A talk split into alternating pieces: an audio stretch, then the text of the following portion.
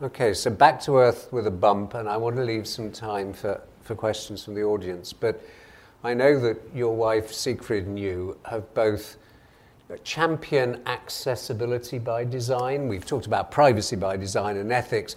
Perhaps it's bigger in the US than it is over here, but there is significant litigation about the fact that devices, IoT, websites, apps are not designed with accessibility in mind. So just tell us a bit more about your concerns there. I am really embarrassed in a sense because if you think of the most versatile piece of equipment ever invented, it's a computer. Think about it. You can do anything, you can figure out how to program. And specifically, accessibility to online services and computer based services should be of super high priority because it's possible to do this, you know, technologically possible to do it, and yet it doesn't get done very much. Part of the reason for that is it's hard. When I used to teach programming uh, when I was at Stanford, uh, I remember telling the engineers, it's easy to create a program that's hard to use. It's hard to create a program that's easy to use.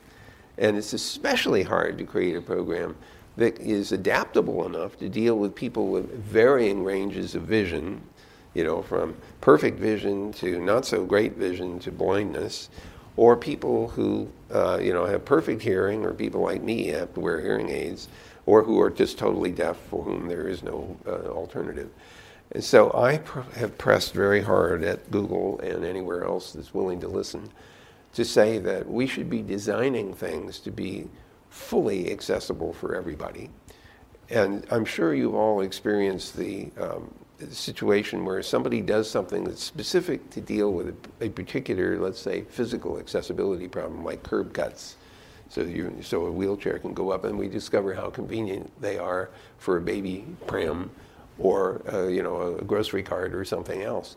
So often it turns out these technologies are useful for other purposes than their original intent. A good example of that is captioning. And I'm very uh, dependent upon captioning for television and movies and things like that. Um, my wife, however, is the more dramatic example. She was born uh, with normal hearing, but she had spinal meningitis when she was three years old, and the temperature was you know, so high that it destroyed the little ciliary hairs that are inside the cochlea. You know how they move as the eardrum oscillates, the ciliary hairs move, and they generate neural signals, which the brain interprets as sound. All of those little ciliary hairs died when she had this high temperature. So at age three, she becomes profoundly deaf. And she lives for 50 years lip reading. She never learned to sign, but she was lip reading, went all through school, college, raised two kids, entirely deaf, lip reading only. A huge challenge. She was really good at it. When we moved to Washington in 1976, when I went to work for ARPA, I thought she was working for the CIA, but couldn't tell me because she was such a good lip reader. So, but uh, so anyway, around 1996, she learns about cochlear implants by roaming around on the World Wide Web. And so she goes up to uh, Johns Hopkins University, to the hospital there, and they test her to see whether or not her auditory nerve is still live, even though the little ciliary hairs are gone. She tests positive for that. So they say, You're a candidate for a cochlear implant. So she goes up there and gets a cochlear implant. It's a 45 minute operation, it's an outpatient operation. She comes home the same day, and then she waits for a couple of weeks while everything heals. Then she goes back up to Johns Hopkins to be activated, which basically means getting a speech processor, which in her case was about the size of a cigarette case or a mobile, it takes sound in to a microphone. It does a fast Fourier transform to figure out which frequencies are present and in what amplitudes.